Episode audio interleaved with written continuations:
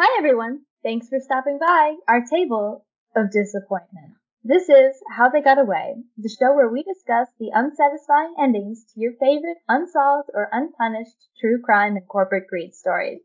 I'm your host today, Kelsey. And I'm your co-host, Annalise. And I'm guest numero uno, Stephanie. And I'm guest number two, Anna, in a public space. Starbucks always seems like a good idea until you get there and there's 10 people in the room and you're like, how dare you be in the same public space as me? Alrighty, so today we're going to be discussing the murders of Samantha Class and Elena Grakova. I'm going to screw that up every single time. I'm going to start this case with a quote from the judge, Justice Goose, that is his real name, when he sentenced Gary Allen to life in prison. You thought you had got away with that murder, but today your past has caught up with you. So, Samantha Class was a mother of three, struggling to make ends meet. She did sex work as a means of supporting herself and her children, and she'd grown up in the system. In the UK in the 80s, it was common for children in the system to grow up in large group homes, and that's the situation Samantha found herself in she lived with seven girls in a home that had two other wings, one with eight boys, all younger than 13, and another mixed group. And the social worker in charge of Samantha's case said that she made an immediate positive impression on him. Despite her living circumstances, he said she always had a good humor and got along with everyone. And she could often be found in the corner crocheting or knitting or occasionally making witty comments. This is me. This is me as a person, just in the corner It's, Stephanie right now knitting. And she seemed to act very maternal with the younger children in the home and came off as very mature for her age, which I imagine a lot of kids who grow up in this situation do. You have to grow up really quickly. She was about 15 at this time. And she was already engaged in prostitution and seemed to regard it kind of as an inevitability given her living situation and class. And That's really unfortunate. I think a lot of, so unfortunately, sad. a lot of kids who don't have a lot of opportunity have to turn to that, which is horrific. It really, I think it's better nowadays because this was in the 80s when she was 15, but it's, it's better, but not gotten a little better. Yeah. And by the age of 23, she was a mother of three. Uh, sorry, at the age of 29, she was a mother of three until a fateful night in 1997 a garbage person, a raccoon, if you will, but that is offensive to raccoons. I was going to say raccoons uh, deserve better. raccoons deserve better than being compared to Gary Allen. Gary Allen was born in 1974 in South Yorkshire, and even when he was a young child, there were problems. There were signs, there were problems. He first got referred to a psychiatrist at eight years old for uncontrollable temper tantrums. And when I say he was referred to as a psychiatrist, I mean he was put into a psychiatric unit at eight years old. Ooh, Not God. like he went to go see a therapist a couple times a week. He was committed. Yeah. Which is no bueno. Can I just say, Gary sounds like a serial killer's name. You know what? When I was looking up stuff about this guy, because this is not a like super well known case, outside of the UK. And even in the UK, there are other more no- well-known cases. Apparently, Gary Allen is a musician, and there are other Gary Allen as the middle name, and then something else who is a serial killer. So something about don't name your children Gary. There's a I lot of Gary murder. I think I was thinking of, and I had to look it up because I, I, was like barely grasping at straws for this. Gary Ridgway, Widge. Oh my God, Ridgway. There we go he was like convicted for 48 separate murders. So I think that's why I was triggered by the name Gary. It might have, I think it was somebody else, but it was, uh, there's also Gary Arthur Allen, who's a total other dude. There are a lot of Garys just in general. He was known to be very violent with his siblings, and I know, I mean, it's, it's assumed that siblings don't get along, especially when they're younger, but like I hated my sister. We talked about that last episode, how much I hated my sister when we were little. But I also didn't like, I didn't get violent with her. I never like tried to beat her up or anything. Like it was to the point of, don't look at me like that, Stephanie. But this was on a whole other level. Whole other level. Uh, he also, and like way more than the average amount of aggression, not only with his siblings, but with other people in their lives. And he also had a reputation for starting fires. Always a good thing to have. little arsonist. Daddy's little arsonist. Do you know like what age this fire thing started? Because I'm still visualizing him as the eight year old you said was committed to ars committed to the psychiatrist. Committed Somewhere psychiatric between care. the ages of five and eight. He set more than one fire. They didn't list every specific incident, but there were several incidences of enough to gain a neighborhood reputation. So, So, fire set. aggressive Oh, yep. violence and fire Yep. starting, and has Yep. also been committed. We're going to talk about that a little bit actually. We're going to get into fire setting a little bit on, you might think you hear fire setting, especially in this situation when we're talking about murderers, as one of the three aspects of the homicidal triad.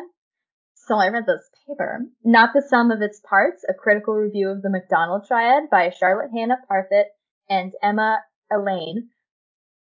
Plug, go read their paper, it's really good. Which kind of does a deep dive on each aspect of the homicidal triad, which is pretty famously fire setting, animal cruelty, and bedwetting and the current literature on whether or not those are still considered to lead to later aggression. Because the McDonald triad or the homicidal triad was in come up they came up with that in the sixties. And they didn't they didn't know all that much about stuff in the sixties, mental health wise. So sometimes you gotta double check those things. So they took a look into that and whether or not those still lead to current later aggression. And we'll get into the homicide the homicidal triad as a whole later. So fire setting as it relates to violence later in life usually as a general indicates a lack of impulse control. Generally speaking, like we all love a good fire. And we all, occasionally on a bad day, think about setting fires to things. But we don't. We don't set fire to things because we know uh, that's going to lead to problems and consequences for me, if not for other people as well. And fire setting can also be a sen- and act as a sensory stimulation to kids who are lacking some kind of stimulation. Like it's not unheard of for kids to start fires if they're especially bored and also lack impulse control.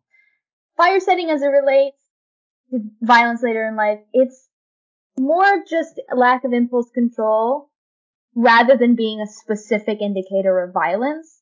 It's violence as a quick response to something is more of an indicator that you have low impulse control. You're less likely to control your emotions and you're going to hit somebody. So it's more of like a progression in that case rather than a direct indicator.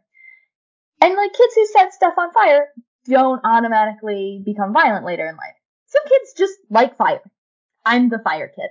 But also, have you ever been around a group of children with a fire? They will throw anything and everything in the general vicinity just to watch it burn. I have Unless watched you're this. scared of fire and fire Even the kids who are scared of fire, they'll just stare at it from six feet off, but they'll like not take their eyes off of it.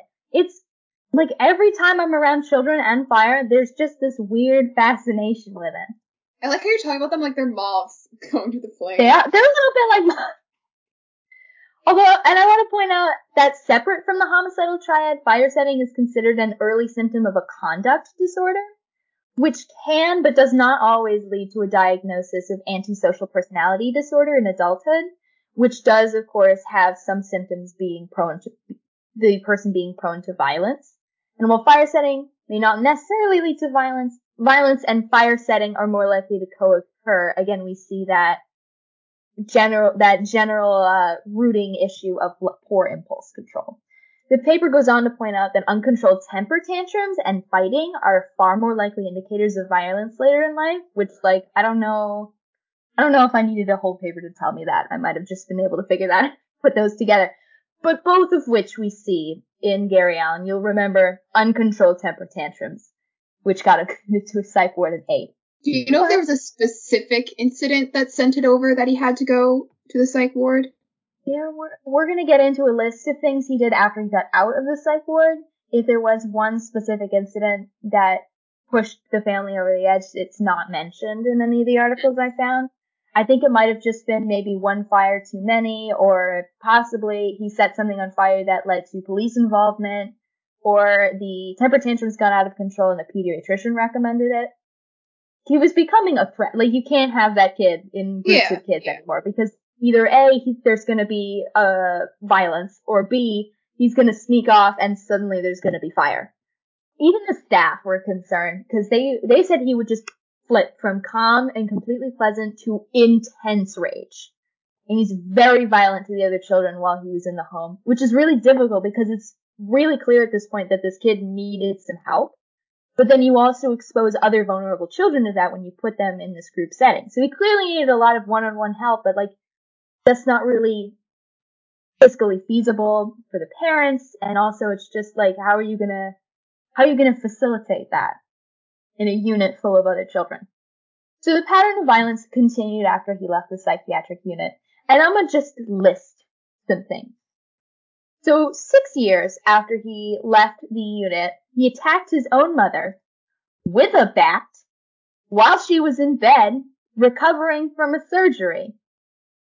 Unprovoked. There was no fight or anything. Just walked into her room and started attacking her with a bat. Uh, at 14, he grabbed a girl by the throat, shoved her to the ground, and beat her about the head.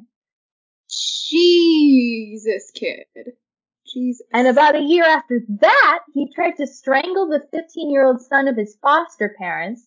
And I believe it was after attacking his mother that his parents couldn't do it anymore and released him to the foster system, which is unfortunate, but also at that point kind of understandable. How did he like not go to like I don't know like juvie for all these assaults? It doesn't make sense for him to go to the foster care system. Like he clearly should have been put back into the psychiatric unit. There's clearly escalating rage issues here. It's like he can't control his own anger. He went on to join the army, the army, the army, and was stationed in Germany, which we sometimes see with violent people. They find a socially sanctioned way to act out their rage. Uh, he threw a TV through the window in a rage when he didn't like the result of a game show. So he was discharged for that. At 21, he threatened a roommate with a diving knife. A diving knife specifically. Never mentions if he dived. I was gonna say that's so It was Random. specific. I, at this point, it's clear he's learned to use violence to get what he wants. He's using escalating violence to control others. There was some sort of argument, and the, he tried to control the situation by threatening his roomie with a knife. So throughout his child, childhood, there is a clear pattern of rage and escalation of violence, and as he gets older, he starts to gain this hatred of women. Most of all, he hates sex workers, which is super original. No one's Why ever done that all- one before, they're living their lives. They're doing their best. Fuck off, people. right? He'd refer to them as, quote, the lowest of the low, Oh fuck off. which I feel maybe a bit of a projection. Little bit. Little bit of a projection on people just trying to do a job. I couldn't find any one thing to explain why he hated women and sex workers specifically, other than being garbage. Um, I guess it's the classic, oh, women won't sleep with me, or they were, but the sex workers get paid to sleep with me, which makes them beneath me somehow. Why is it all these men have repressed sexual rage and take it out on uh, like sex workers who like I'm Would sorry. fix that problem. Yeah. I feel like they don't like the fact that the only way they can get sex is transactionally, but also like, my dude, you've done this to yourself. Maybe if you weren't such a dumpster fire, people would want to sleep with you. I don't know. So somehow he's avoided police attention up to this point. There's no record for him at all, which drives me insane. Like what you were there for the list. He wasn't on the radar at all for nobody? Okay. Such a failing of the system. honestly. Honestly, I don't understand why he went into the foster system instead of back in a psychiatric unit. I feel like that was a, a the first big mistake because with Gary Allen, we see him actually get a lot of help as he's young when he's younger. He goes into the psychiatric unit, but uh, clearly it wasn't enough or it didn't work, and he goes into the foster system instead and just gets exposed to more victims. Really, in 1997, Samantha Class was murdered at the age of 29. Her body was discovered in an estuary by schoolgirls partially submerged in the mud. This is, I'm sorry if I'm dumb. What's an estuary? An estuary is like a little runoff stream. Oh, okay, okay. Last seen on the evening of the 25th of October, she went to work after leaving her children in the care of others. She was a responsible mother looking to do a job to support them. And Gary solicits her for that job and got her into his car. And she was then found dead the next morning. She had been beaten severely around the head and torso. She had internal bleeding in her organs. She had been stomped on and strangled. And if that wasn't bad enough, and now prepare yourself for this one, they found her lifeless body had been driven over by a car and then thrown into the estuary she'd been found in. That's fucked up. That's so fucked up. That's just what the fuck? Why? You don't. Okay. Even though she'd been in the water and that can wash away any evidence, Mm-hmm. mainly DNA, they found her relatively quickly, and they so they managed to get some DNA evidence. But thank goodness. But he wasn't on file, right? but he wasn't on file. He had no record of this point, which just But also he was in the military and then discharged for a violent act. You don't think they might have You would think, and clearly he must have been, I don't, this was in the 90s, so I'm not sure what the protocols were for collecting DNA of military personnel was at the time. Oh, would this be? There was a time where police stations would only have their records, and there wasn't an easy way to cross-reference with other record systems because the internet wasn't developed well enough. Would that I think they had that. all? I don't know what the protocol was for gathering the DNA of military personnel was, if they did that at all when he joined, because that was even further back. well, I'm thinking. So I don't know if he even would have had that, or, well, there were no fingerprint. They didn't have any of those. They had DNA, but that was it. Oh, never mind. I, I misinterpreted. I thought. Sorry, I thought you said fingerprints, and I thought Well- they would have fingerprints in the military. No, we have DNA, and by DNA I mean the stuff that happens when you solicit a sex worker. Yeah. So uh, that makes sense. That makes sense why they wouldn't have that. Right. And e- even then, I don't know if they would have thought to check a military database if such a one existed at the time. So at this point, you might be wondering what Gary Allen has to do with this. Well, in 1998, Gary got pulled over for a DUI and erratic driving. And apparently, as You part of the protocol for the say. Time, That right? doesn't sound like something he would do. I know, he's such a stand-up guy. So responsible and always in control of his thoughts and actions. So at the time, the protocol was to take a DNA sample when they were as in, as part of processing, and they matched the DNA to the system to the system that uh, connected him to Samantha Class's body. So he's immediately arrested, and he's just like, Good. "I didn't do that. No. I didn't do that," and But denies no. it immediately. White dude. And no. just you wait because you were going to get so mad in about 10 minutes, maybe less. So he admits to soliciting Samantha Class for sex the night of October 25th, 1997. But he says he didn't kill her. This makes him seem like he's been being forthcoming and also explains why his DNA was found. Of course, when police asked to take a closer look at his car, since he'd said he'd picked her up in the car, uh, he said he didn't have it. And more specifically, he said he'd scrapped it because he owed a friend money. Could have just sold it, but go off, I guess. That's not suspicious, not even a little bit. I scrap cars all the time. All the time. So that's sus. So the police think that they have a pretty solid case to charge him. They have DNA evidence, they have him being the last person to see her alive. They feel pretty good about that. So they charge him, and the trial begins in 2000, and they think they've got him. Everyone thinks this is slam dunk. Gary, of course, pleads not guilty because he's never done a single thing wrong in his entire life ever. He He's admits an to being in the. He's right? an He's angel. perfectly he's perfectly behaved. He admits to being in the red light district. He admits to paying for the services of not one but two sex workers. Gary's a little whore. He is, because it's two sex workers. And he says he didn't give Samantha a ride back to where he picked her up because he was ashamed of being seen with a sex worker, even though people saw her get into his car. So that's already out, but okay. And he admits he also scrapped the car, saying he did it to get money for a friend. Which makes total sense, not like he could have just sold the car. He was acquitted of the murder of Samantha Class. The police and spectators of the trial were shocked. Even the defense barrister defending Gary was shocked. He didn't think it was gonna work. He was there at that point purely to maintain a fair trial. And even he was like, what? How? No one else was ever tried for the murder of Samantha Class because the police were convinced that it was him and that he had gotten away with it. yeah, because it was him. And I will say I didn't find it stated anywhere explicitly, but I have to wonder if we're looking at a bias in the jury because of her status as a sex worker that Oh, they 100%. Right, obviously. And this is like 2000. I feel that our attitude towards sex workers has progressed some in 22 years. This is also the UK, so I don't want to speak for the UK and pretend I know what the culture around sex workers is in the UK. But I feel like it's a little better than this now, right? We've got to be a little better than this.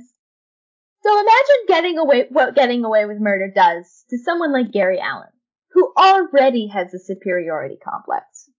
And probably also an inferiority complex, but you know, that's not His ego growing, booming. Oh my gosh. The true, the real crime is a woman fucking around. Ain't that the truth? It's not the truth, but they truly act like it is. So he already thinks the sex workers are the lowest of the low, so he essentially feels vindicated by society for his treatment of sex workers. It also might make him feel a little arrogant, like the police can't get him. Because they were positive that they would get him for this. It wasn't a question in anybody's mind until the acquittal came through. He was given some money and dropped off at a train station and told to leave Yorkshire. Because that was all they could do. I don't know. I didn't know you could do this and just be like, get out. Get out of our town. Leave. But that's what the police did. And he did. He was like, yeah, alright. And left. Because that was all the police could do was at least protect their citizens by getting him out. But Which- you're also not able to. He's gonna go fuck off somewhere. You're not. You can't keep an eye on him. Oh yes, because he ended up in Plymouth, where he was arrested for the attacks of two sex workers in March and April of 2000. Same year as the trial. Clearly, he feels like he can do whatever the fuck he wants. Get out of here. Both victims stated that he brought them to a dark, secluded area with the ruse of soliciting them for their services, proceeded to grab them by the throat, beat them, and attempt to sexually assault them, which is that shouldn't be weird because this is Gary Allen, but it's also weird to me that you would choose to sexually assault a person that was also already willing to sleep with you for money. Like, you could have also just paid her whatever you pay sex workers and then you would have gotten your rocks off, but no, it has to be on your terms, I guess. He also must have some kind of sexual perversion, though. So it's Oh, possible he that he's totally does, and we are going to get into that Yeah. at the very end of this. So the reason that why he's beating them and all this stuff, which is horrific, is probably to fulfill a sexual fantasy, which is again horrific. But You also, I think, need to be really careful because, like, yes, uh, the the job of sex work is to do sex acts, but like, you can still sexually assault someone even when you pay them money. Like, No, absolutely. yeah, like they're like they may have been willing to do some things, but like maybe the things that he did were were different, and there are rules and regulations. The when thing with that is we well don't even get that far. He does no money is ever exchanged. He just brings them to a dark area and immediately starts assaulting them. So I think it's literally just because he doesn't view them as people. Is really just what it is. He's a end of the day. horrible, horrible man. And a weird de- I want to also say a weird detail of these assaults is that both women mentioned that during the assault he tried to shove his fingers into their mouths, which disgusting. Imagine what's on those fingers. First of all, also clearly that's like a weird kind of fetish thing. He's also probably trying. It's also probably something of like controlling them and They should have silencing them. Poss- yeah, he's already strangling them too, though. He so he's strangling as well as trying to shove fingers down. So it, I feel like it's probably that, but also to an extent a fantasy or fetish sort of thing. But um, Gary's kind of an idiot. Because both times he got caught in the middle of the act by police officers walking by. Just walking by. That shouldn't be funny, but to me, but it is. It's just every, both times he just, like somebody who's minding their business walks by and it's just like, okay, we're gonna not do that. That's this is a little random, but it makes me think about like the Stanford like Brock Turner and like the like him dragging um his victim behind like a dumpster to sexually assault her and then the two bicyclists who like stumbled upon the scene and like chased after him and helped her. It's literally that. It's they don't. Well, he Gary Allen thinks he's not gonna get caught because he was caught once before and then let off. So I almost wonder if to him it doesn't. Even, he wonders if it doesn't even matter if it gets caught because he thinks he's not gonna get in trouble for it. But in trouble for it, he did. And I have here the story of one of the women he attacked in April, the one he attacked in April. The article refers to her as Melanie. I don't believe that's her real name. I think that's just what they went by for the article. She said he approached her for sex and they agreed on a price. They went over to a secluded area to do the agreed upon service. She says she asked for payment up front, which I don't know a lot about the industry, but that seems pretty par for the course. That seems like reasonable to me. And he just flipped and went to grab her by the neck. Luckily, she managed to scream for help, and a police officer just happened to be right next to the alley. So Gary is charged with attempted assault, occasioning bo- actual bodily harm, and indecent assault. Now, assault occasioning, act- occasioning actual bodily harm is defined as, quote, a person intentionally or recklessly assaults another, thereby causing actual bodily harm. He's charged with attempted assault. I don't know why they didn't just give him assault. That seems like assault to me. But attempted assault, perhaps they thought they would had a better chance of getting him for that. But he was, And- I don't, I still don't get that because he was caught in the act. So He was, yeah, I don't get that. And a de- indecent assault is essentially any sexual assault below actual rape. And these are the UK laws of the time. So I don't know if that's changed or if that's what it is still, but that's just what those are. So he was found guilty and sentenced to five and a half years in December 2000. Now, you would think that that means he's gonna get out in like 2005, 2006, right? Wrong! He was such a garbage nightmare. He got his sentence extended to nearly double of the original sentence and served Yeah. almost 10 years in prison. Yeah. let me guess. He assaulted some of the other prisoners, got into fights. Oh yeah, all of it, all of it, whole kit and caboodle. Here's a statistic. So approximately 31% of all very violent, and I'm not sure how they're defining very violent here, but okay, very violent criminals in prison are psychopaths. Now he was never formally diagnosed, but I feel like that that comes back to the temper tantrums and the fire settings being possibly an early sign of a conduct and then later an antisocial personality disorder. To be so bad in prison that you nearly double your sentence speaks volumes about the kind of person Allen is. Incredibly impulsive. Because we see some murderers who go to prison and are model prisoners. There's something about that routine that just sets them on the straight and narrow, and then as soon as they get out, they're immediately murdering again. He didn't murder anybody in prison as far as I can tell, but he was not for lack of trying. Yeah, there's also some people who fake it to get out early so they can then go do what they actually want. They like fake Also getting on the straight and narrow. not Gary Allen. He lives he lives his truth. Which is and the truth is that he's a dumpster fire all the time. I don't know if he could even hide that for five years. So in 2004, they released him early via an electronic mar- electric monitoring device. So he's still is sort of probation, but like a heightened probation. And they said he needs to attend regular meetings with his probation officer. In one of these meetings, he's talking to the probation officer about how much he hates sex workers. Even though he's the one going for him, for them for his own gratification, but they're the ones that are shameful, so that's how that works. He also admitted to the probation officer that he planned to the attacks on the sex workers. So now he's admitting that he planned these. Premeditated! Who is probation officer. Like, dude, that's not the person you say that to. You're so dumb. He said that he wasn't, he didn't feel pleasure that came from hurting people. He just, oh no, he wanted to feel the pleasure that came to him from hurting people. He just liked to hurt people. And he said, he said that he picked sex workers because they'll go with anyone. So he picked sex workers for the reason that most people pick sex workers is because they're considered easy targets And vulnerable. vulnerable. Exactly. So Which he's a really so bad. sadistic individual. He wanted to hurt them. He wanted to scare them too, specifically, and he fantasized and planned the act of it often. Told all of this to a very not prepared probation officer. That man was probably ready for like a 15 minute convo of like, you're staying on the straight and narrow, right? Yeah, get out of here. And then he's just in it.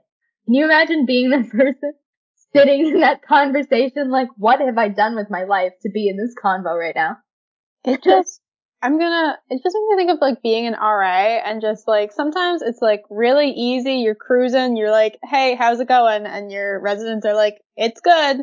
And then other times someone will pull you aside and be like, I think my roommate has an eating disorder. I really need you to step in. And you're like, my training did not prepare me for this. The planning aspect is something that makes Gary Allen and killers like him really dangerous because you never know when the fantasies aren't going to be enough and it needs to become a reality. So they're also, and they're also organized offenders, which is a really interesting dichotomy in Gary Allen because he sh- displays a lot of the patterns that we see in organized killers, the premeditation. But then he also seems to have incredibly low impulse control. Like he can't hold it together to get out of prison. So he can murder more sex. I'm not saying I want him to get out of prison to murder more sex workers, but you think if that's what you want, you would play the game so you could get out early. So the attacks in 2000 weren't one-offs, clearly. And he was also convicted for the breach of sexual offenses prevention disorder, two convictions for battery, and for possession of an offensive weapon. So that is how he got his sentence nearly doubled. They were like, yeah, you can go back out into society like a year or two early. It'll be fine. What's an offensive weapon? Like, what's an example? Like a knife, a sharpened tool, something like that. Something that specifically has a use as a weapon and not like something else. Like you could carry around a hammer and technically I don't think that counts. Or, but if you carry around like a sharpened screwdriver or a knife, like that's specifically for that. So, at least at this point, the police are aware that he is a very dangerous sexual predator and are keeping tabs on him. And this is one of those cases where we, those few and far between cases where we are going to gas up the police here because we're going to talk about Operation Misty because they went for it because you know what? Thank The police God. were ready. They wanted to get him still for the murder of Samantha Class because don't forget he still murdered that woman And never served a day for that. It's just so it's a it's so unfortunate that it is so few and far between that I feel the need to like point it out specifically. We just wish to see it more. At this point, we're going to talk about op- Operation Misty. They were so concerned about the safety of local women, rightfully, rightfully, that they launched an undercover, undercover operation in 2010, so named Operation Misty. This is one of those times when the police on top of it. At this point, Gary is living in a hostel in Grimsby. Cannot imagine being that guy's flatmate. Don't even want to think about it. He's already threatened a roommate before. Like, if you don't want to live with this dude. Grimsby itself having a reputation for easy access to sex workers. So this is Gary Allen. He's like, this checks all my boxes. You know, other people might have great, great location, good school district. Me, easy access to sex workers. So the police built an entire social network around Gary Allen in order to get him to admit involvement in Samantha's murder. And you might be wondering, well, what does that mean? Well, I'll tell you. They had undercover officers with fake girlfriends, wives, children, etc. all befriend Gary. And they built this whole sex social world around it. all of them undercover like, officers. um, what is that? I, I'm so blanking on it. The the Truman Show. Kind of like that, yeah. Yeah. He, and they built relationships with him, which I mean, having to pretend to like this man. And not only that, to they had to pretend to also be violent against women. They had to pretend to have similar interests because that's pretty much all that Gary. Like if Gary had a Bumble Friends profile, his interests would include sex workers, murder, hating women. Arson. That those arson. Don't forget arson. Very important. As far as I'm aware, he did not set any other fires that he was caught doing, at least, since childhood. So maybe he grew out of that. But you know, we all feel those twinges of childhood nostalgia. Ah, and they had to pretend to be like horrible people to get this dude to trust them. And they did this for two years. Two years of being this dude's friend. And the resources that went into trying to get this dude, they had 400 hours of secret recordings of him. Which I'm sure I don't want to listen to any of it because I'm sure it's just hours and hours of just, dude, you're not even that interesting of a guy, but you've been talking for three hours and then occasionally really horrible things. One guy who went by Ian for this undercover operation had to burn bloody clothes to sell it, which is insane to me. The like drama of it.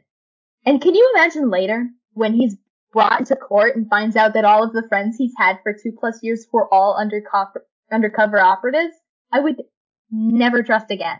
Well, also like I can't imagine that he had many friends before. This, no, like, I don't think so. It's like the only time in his life that he's had friends. He thinks life's going so well. He's like, look at me, I got all these friends, I'm out of jail. No one caught me for that murder I did several years ago. Things are going great. Ian, what are you doing at my trial? T- December 6, 2010, Ian asked Gary, asked Gary to kill one of his enemies. And Gary says he's done it before. You know, so he's used to murder.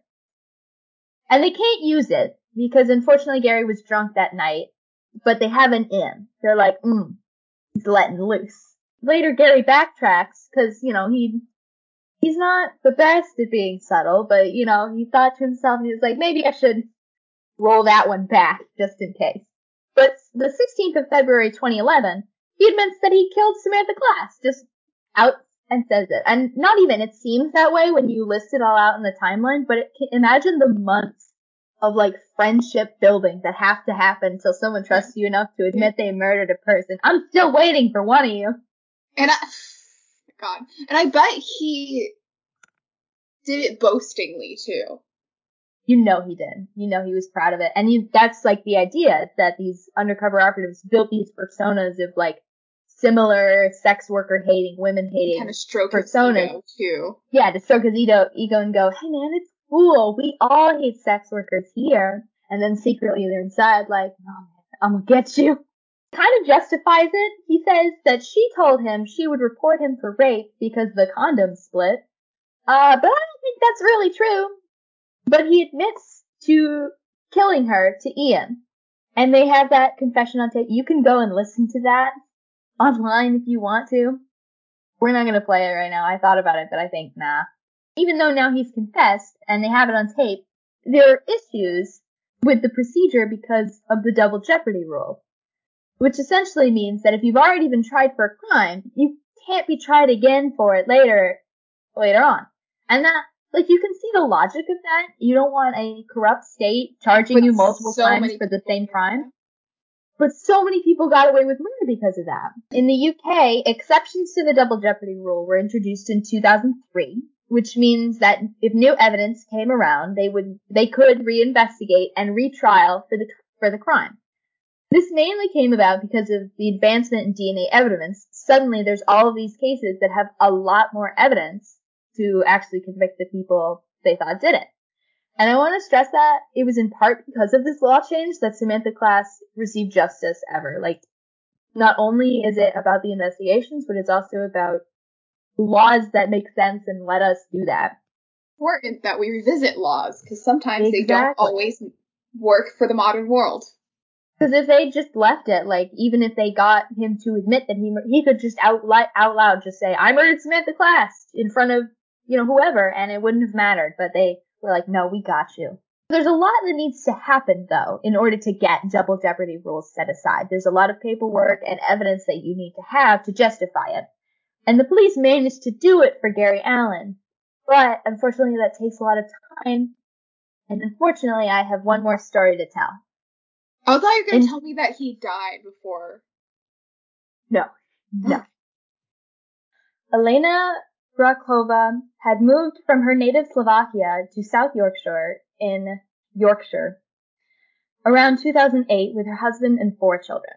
She and her husband had separated in 2013, and it depends on which source you go by, but it was either because of a relationship she got into with a woman, Lucy Zamova, or because she came, became addicted to drugs because of Lucy Zamova. Mm-hmm. Different sources kind of order these differently, but either way, Lucy Samova, not a good influence. And her estranged husband actually says she showed up unannounced at his house one night in December of 2018, five years later, saying she didn't want to live that way anymore. He said he, he was really skinny, that her cheeks were very sunken and she had bruises on her face that were fresh. And he told her he would help her get a ticket back to Slovakia if she could get her identity card, which apparently Lucy had, which like, oh no, like can you imagine being in a position where somebody else has all of your identifying information, which means you can't go anywhere or do anything without their okay. That sounds like stereotypical abusive relationship, which is really is- unfortunate. And at this point, she had, she was addicted to both drugs and alcohol as well. So So she had a good relationship with her husband before she kind of got led down this path. Is that the? I mean, she went back to him to ask for help, but she could just be in a bad place. I think they were still like friends. Mm-hmm. I I'm not sure. She it sounds like she got in a relationship with Lucy Zamova. The sources I found didn't say whether it was because she was exploring her sexuality. And again, there's differing like points on the timeline of whether or not she got addicted to drugs and then found Lucy or if Lucy was the cause of her getting into drugs. But it sounds like even though she was clearly having issues with addiction and possibly mental illness as a result, it sounds like her husband really wanted, cared about her and also wanted their children to have their mother. And she was like, in a really bad way. She had no other friends, clearly, than to go to the estranged husband she hadn't seen in like five years to ask for help. Yeah. A tough spot and with really nowhere else to look to. Because it sounds like at this point then that she was isolated within whatever bad situation she was in, which means she probably didn't know anyone else that would help her out of the situation. And anyone she probably knew, she probably knew through Lucy then.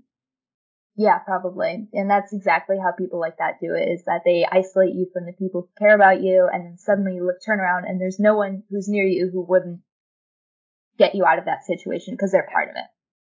So Elena, Elena spent some time with her children that day at her husband's house before leaving. They never saw her again. One of Elena's friends said that she had last seen her December 19th, 2018, but knew of an Englishman that Elena considered a friend. And let's think about that. That is six days before Christmas. Four kids. Most of them were older at this point, but still, can you imagine? You see your mom, it's December, and you think maybe she'll start coming around again, and then Christmas, gone. It's so sad. It's so sad. So now we're going to talk about in 2018, which is an insane gap. Think about that from 1997 to 2018. That's almost 20 years. And we're going to get into what they think went on in the middle there. Gary is now 45 years old, living in Rotherham. He, when he met 38 year old Elena Grakova, she probably felt very isolated, probably very depressed. And as we discussed earlier, she had taken up sex work to support her drug habit, and all of this made her very vulnerable. And to Gary Allen, it made her the perfect target. Because by now, we know Gary Allen's feelings about sex workers. We know. And what's really unfortunate was by this point in Elena's life, she had taken such a bad turn that she was selling her body just for food and shelter, really. Just for basic life needs. And Gary and Elena had a sort of friendship, Although Gary is clearly viewing Elena as someone that he can exploit because she is in such a precarious and vulnerable position. And Elena started visiting his flat every now and again until December 26th of 2018. Elena apparently made the terrible mistake of assuming that she and Gary were friends and comes to his flat uninvited. Gary sees this as a major overstep and becomes furious and throws her out and even recorded what was said. Like he pulled out a recorder to record while they were in the middle of the fight. And I'm not going to play it here, but it's easily found on YouTube if you want to look for it. And you just, it's so creepy that he was so calculating to do that. And the whole time he's screaming at her, seemingly out of control, angry, but he also has the presence of mind to pull out a recorder and record it. Weird. Whack. So she leaves his house because he's screaming at her and is caught on CCTV footage entering a nearby pub. They're not sure, but they, it is believed that she's killed by Allen either later that night or early the next morning. The police get more footage from Gary's neighbor's camera that confirm Elena coming and going from his flat. Elena's husband reported her missing a few days later, which, remember, he's in another country at this point, and they're separated. She has no one else in her life that's missing her. Three months later, three months later, April 8th, 2019, her body is discovered partially buried in a stream, which is how Samantha Class's body was found. It seemed that Gary learned to pick a less high traffic spot this time though, because she was discovered by an officer who happened by the area and just noticed the smell. Cause like once you've smelled it, you know what rotting flesh smells like. Maybe not human flesh specifically, but if you've ever smelled like a rotting meat, you know what that smells like. But thank goodness they picked up on it. Honestly, the officer noticed that someone had placed stones on top of the body, likely in an effort to weigh it down and obscure it, similar to how Samantha Class's body was partially buried in mud. They also noticed there were clearly severe injuries around her neck as it was bent at a very odd angle, and the coroner later confirmed that the cause of death was strangulation. Because she hadn't been discovered for three months, and she'd been in the water, her body was in a very bad state. So they relied more on police work for this one. And they discovered the large amount of telephone contact, it's 2018, there are calls, texts, smartphones, between her and Gary in the days leading up to her murder.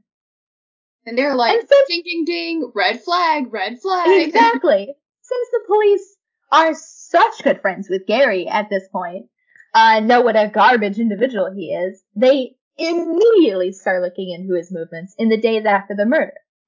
They found he had purchased hand towels, a shovel, gloves. So, you know, maybe he's planning on doing a little bit of gardening, maybe a little clean, cleaning as well, you know? They also had some evidence that he went to the place where Elen- Elena's body ended up being dumped. So clearly he thought that just like Samantha's murder, he'd gotten away with it, that he was way smarter than the police, and that they'd never get him for this. Insert surprise Pikachu face here when the police arrest him for the murder of Elena Grakova, April 10th, 2019, two days after her body. Get him.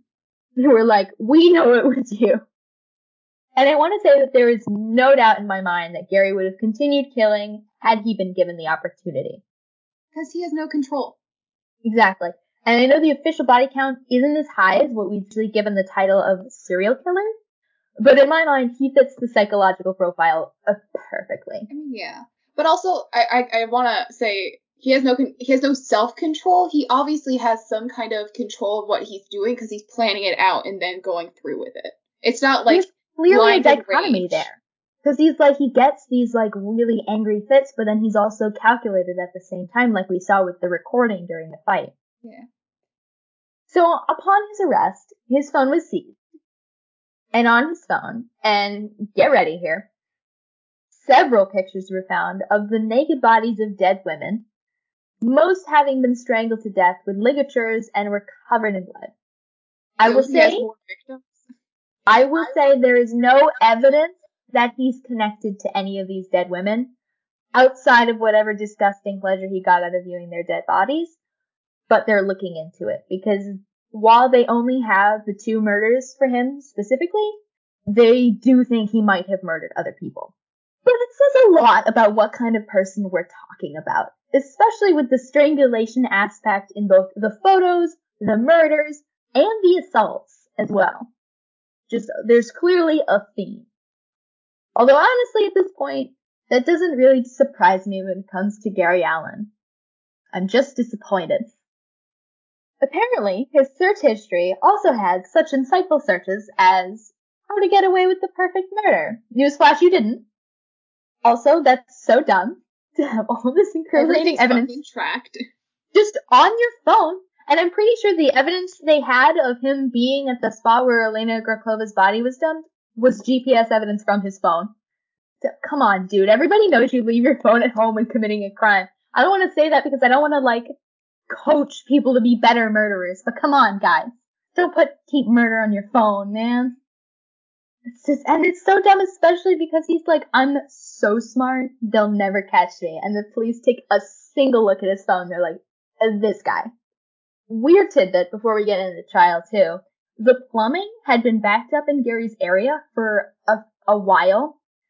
And when they went to find out why, they discovered a football-sized clump of wet wipes from Gary's flat, which is suspicious. Also, everyone knows you're not supposed to flush wet wipes. Come on, Gary, do better. And it was like right in the couple of days after Elena, Elena's murder that the plumbing started to get bad. So they suspect it's related. So the trial. At this point, not only do the police feel that they have a very solid case regarding the murder of Elena, they also feel ready to retry him for the murder of Samantha. So the Sheffield Crown Court in 2001, literally last year, Gary faced two counts of murder. He claims that this was all a conspiracy, that he'd never said anything like that, and that all the police were out to get him. And it, you know what? In a way, he's right. It was a conspiracy to get him for murder. I'm such Which he did. victim. I'm the victim. Me. And then he tried to say that he just told Ian that he, he just told him what he wanted to hear.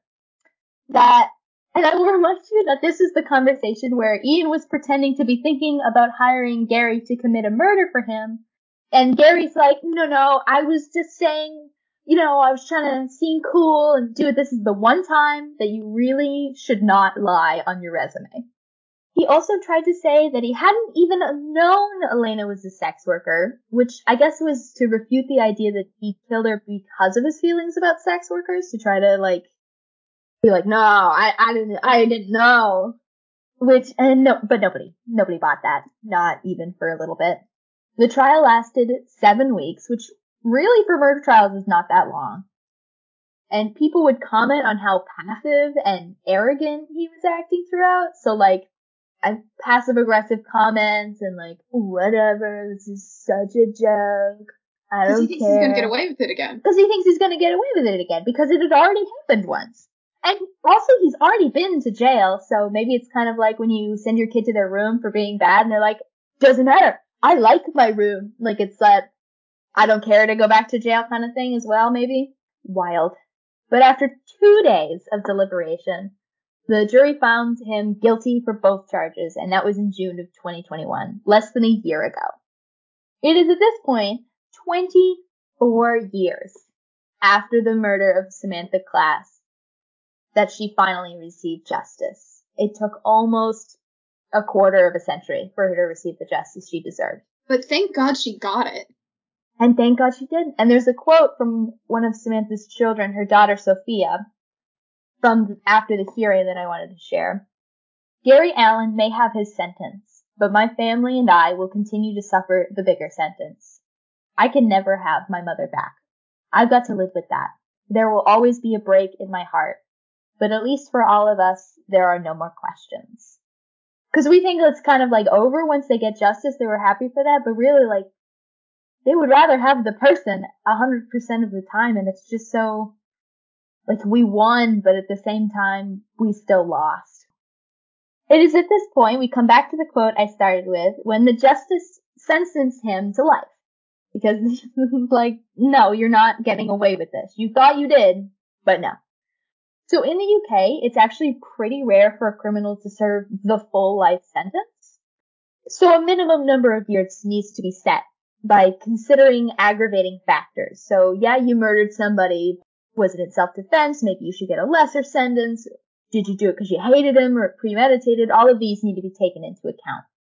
So Justice Goose took into account the level of premeditation, the twisted mindset, his words, towards sex workers. Don't think he's incorrect there. The specific targeting of these women due to their profession, the attempt to conceal both bodies, destruction of evidence, the wet wipes in the car, his previous serious convictions of the assaults, as well as the cruel death he gave Samantha. He caused her great suffering before her death through beating, and let's not forget driving a car over her dead body. And so, with all of these in mind, Gary Allen was sentenced to life with a minimum of 37 years. So even if he got out at the earliest possible date, he would be 85 years old. Although last time he was in jail, he almost doubled his own sentence, so we'll see how long his sentence actually becomes. So I got some final thoughts here. After the trial, police were encouraged to take a look at unsolved attacks on sex workers as the National Crime Agency believes that he's connected to the more crimes than what he was convicted on. The dead women on his phone, there's no evidence that he's connected to any or all of them, but it's possible. And they just don't believe that a person like Gary Allen could go 24 years with pretty much 24, 20, 24 years between murders. They think Yeah. there was something. No, he he definitely couldn't have. He clearly has the psychology of an organized offender, and police believe that even with the assaults he was caught for and the time he spent in jail, he just couldn't have gone 21 years without killing again. They just don't have the evidence to prove that, and they don't know, you know, who or if anyone. So in a way, it's possible that in relation to other heinous crimes, he may still be getting away with it. And I want to again touch on the amazing amount of police work that went into this just to get him for the murder of Samantha Class because he did get jail time for the assaults, but he never served jail time specifically for the murder of Samantha Class until after this. So really, all this police work was done not only to protect the safety of women currently, but to also to get justice just for her, which is not super common to see. Although it is unfortunate that we still did lose Elena because there is also the thought if he'd been convicted for the murder of Samantha Class, Elena might still be alive today. And I think that comes down a little bit to the general public's opinion of sex workers, particularly in the 2000s. We touched on that a little earlier. And I would like to hope that the stigma around sex work has improved somewhat since then, at the very least, to think that they deserve justice and that their murderers should not get away. Gary Allen is clearly a garbage human. Pretty much has been his whole life. Hard to say if he would have turned out differently if he'd had more help in his younger years. He was clearly struggling from a very young age, and it's hard to say if more help would have helped, really. I don't know if just because of his pattern and everything, I don't know if he could have been. Unfortunately, I, don't know if he could have been helped, but there's definitely things that the system could have done to keep him away from other people that so he could be less detrimental to others. I don't know. It's just. And it was the 80s, so there's just there is only so much we knew back then of mental health, and we're still redefining the ways that we think about, you know, behavioral disorders and mental health even today. So who's to say if they even had the knowledge of what was going on with him at the time? And even even today, I don't know if we could have helped him with what we know now. But you're right, like he should not have gone into the foster system after he was given up. He should have gone back into psychiatric care. He clearly needed it, and that could have helped, if not Samantha and Elena, at least the like several people he assaulted in his youth. yeah. What was going on with that? They just got beat up by him, and no police record of that. They just had to live with that, I guess, which is disappointing.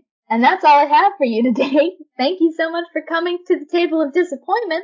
I hope you feel as disappointed with Gary Allen as I do. Cause I'm just, this li- list after list of disappointment. I, he's one of those people that makes you just regard humanity as a whole with a little less hope. The ending of this was not so disappointing, but 24 years is a long time to wait for justice, not even considering, considering the possibility of other victims still waiting for theirs. But that is all I have for you today. I hope you all feel very disappointed. Bye!